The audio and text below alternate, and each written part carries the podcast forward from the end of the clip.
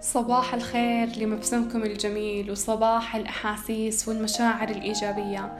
صباح البدايات المختلفة والفرص الجديدة والأرزاق الوافرة. يسعد لي صباحكم وكل أوقاتكم جميعا وأهلا وسهلا بجميع مستمعي بودكاست شمة هوا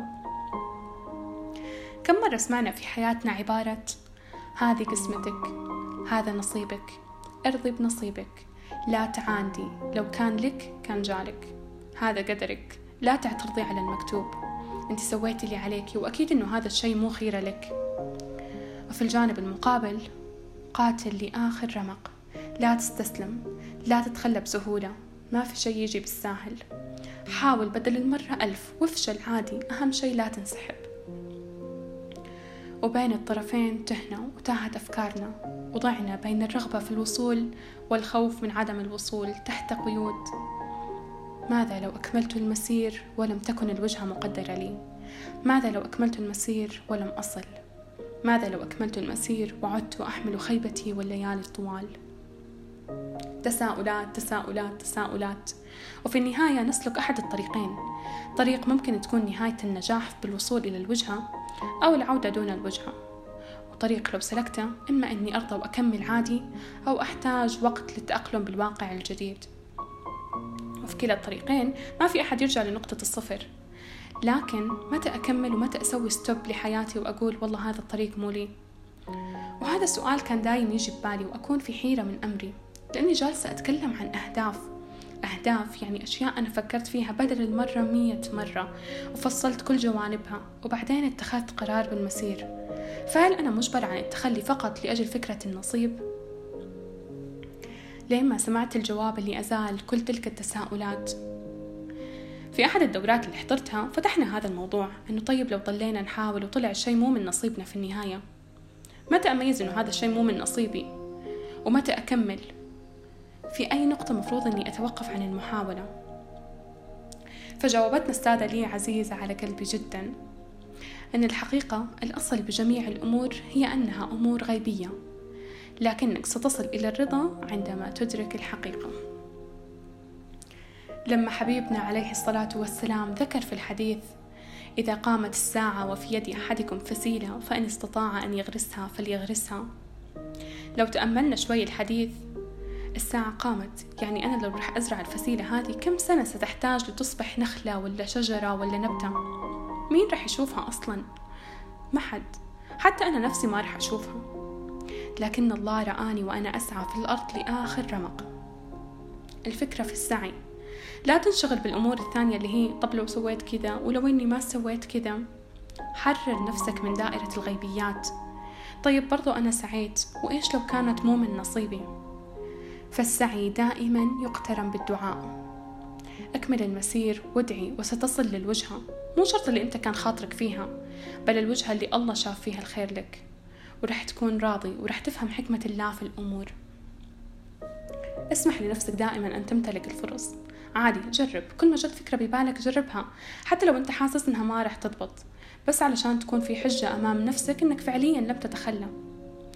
ولا تهلك نفسك بكثرة التعلق. لا تتمسك بالأمور بقوة.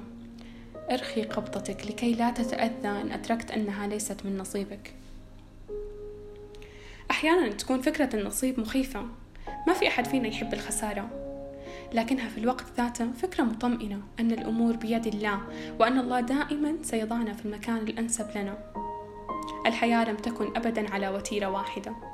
اليوم ممكن تعتبر ما فقدته خسارة وبكرة مين عارف ممكن تكون خسارتك مربح. أكمل الحياة واستمتع بالطريق. الطريق رح يعلمك رح تبني فيه ذكريات وتجارب. ابني ذكريات وابني لنفسك أصلا ذكرى جميلة تذكرك. إن وصلت أو حتى ما وصلت فأنت تركت ورائك أثر جميل. لا تصير أنت والضغوطات والعقبات على نفسك. حاول إعانة نفسك وامضي واسعى بحب اسعى بإخلاص لأن الوصول يأتي على مقدار السعي. وكما قال الإمام علي بن أبي طالب الرزق نوعان رزق يطلبك ورزق تطلبه. فأما الذي يطلبك فسوف يأتيك ولو على ضعفك وأما الذي تطلبه فلن يأتيك إلا بسعيك. وهو أيضا من رزقك. فالأول فضل من الله والثاني عدل من الله. كثير ممكن يمروا علينا ناس نشوف إنه والله هم ما سعوا للشيء وإحنا تعبنا أكثر منهم عشان ناخذه وفي النهاية هم حصلوا عليه وإحنا لا. لأن الرزق هذا كان طالبهم فحصلوا عليه. وأنت في الوقت نفسه ممكن يكون طالبك رزق وممكن حتى يكون أحسن من اللي كان نفسك فيه. لكنك لشدة تعلقك لم تستطع أن تبصر. ركز بصرك شوي. الحياة مو كلها مصاعب وخسارة ومو كلها ربح. ما رح تقدر تملك كل شيء وكمان ما رح تخسر كل شيء. استشعر النعم وتحدث عنها واحمد الله عليها عشان الله يبارك لك فيها. ولا تخلي حزنك يعمي عليك. مشكلتنا إنه مو فاهمين حياتنا صح مو فاهمين حياتنا أصلا. في الواقع مو كل شيء رح يمشي بمزاجنا. أنت في هذه الحياة عشان تتعلم وتخسر عشان تفهم إن كثرة التعلق ما رح تحافظ على الأشياء من الخسارة. بل ربما كثرة التعلق هو الذي سيجلب خسارتها.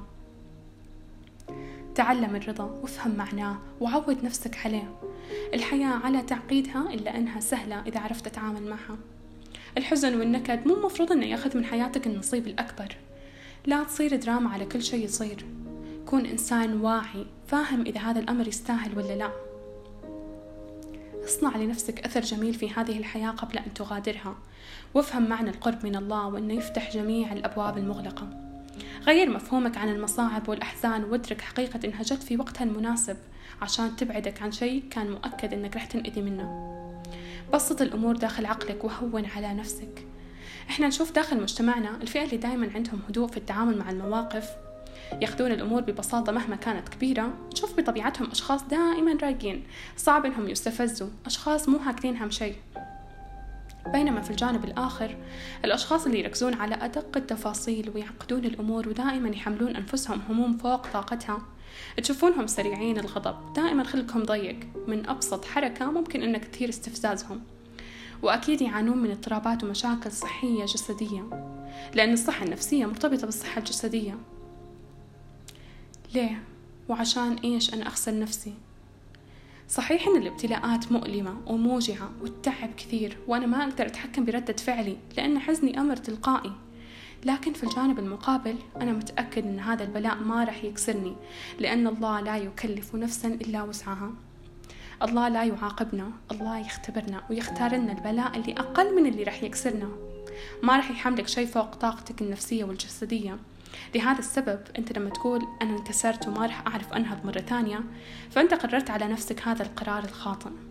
أنت قادر على النهوض حتى لو كان الأمر صعب ومتعب. وعلشان هذا السبب أيضا لا تستهين بظروف أي شخص وتجلس تتنافس معاه مين ظروفه أصعب لأن كل واحد فيكم له قدرته على التحمل. لو مشاكله بنظرك تافهة فهي وصلت للقمة بالنسبة له.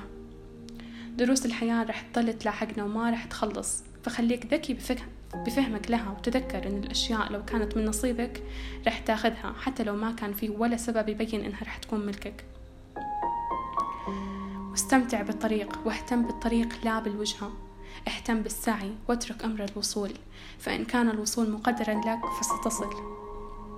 وتذكر يوما ما ستصل لما تريد وسيرتاح قلبك بعد عناء كل تلك السنين.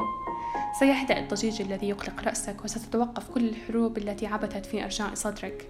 ستنعم بالأمان والدفء وستذهب وتجلس في مكانك المفضل ملتفا بالهدوء وأنت مطمئن. وإلى اللقاء في حلقات جديدة بإذن الله. كانت معكم حنين دويك اعتنوا بأنفسكم جيدا. في أمان الله.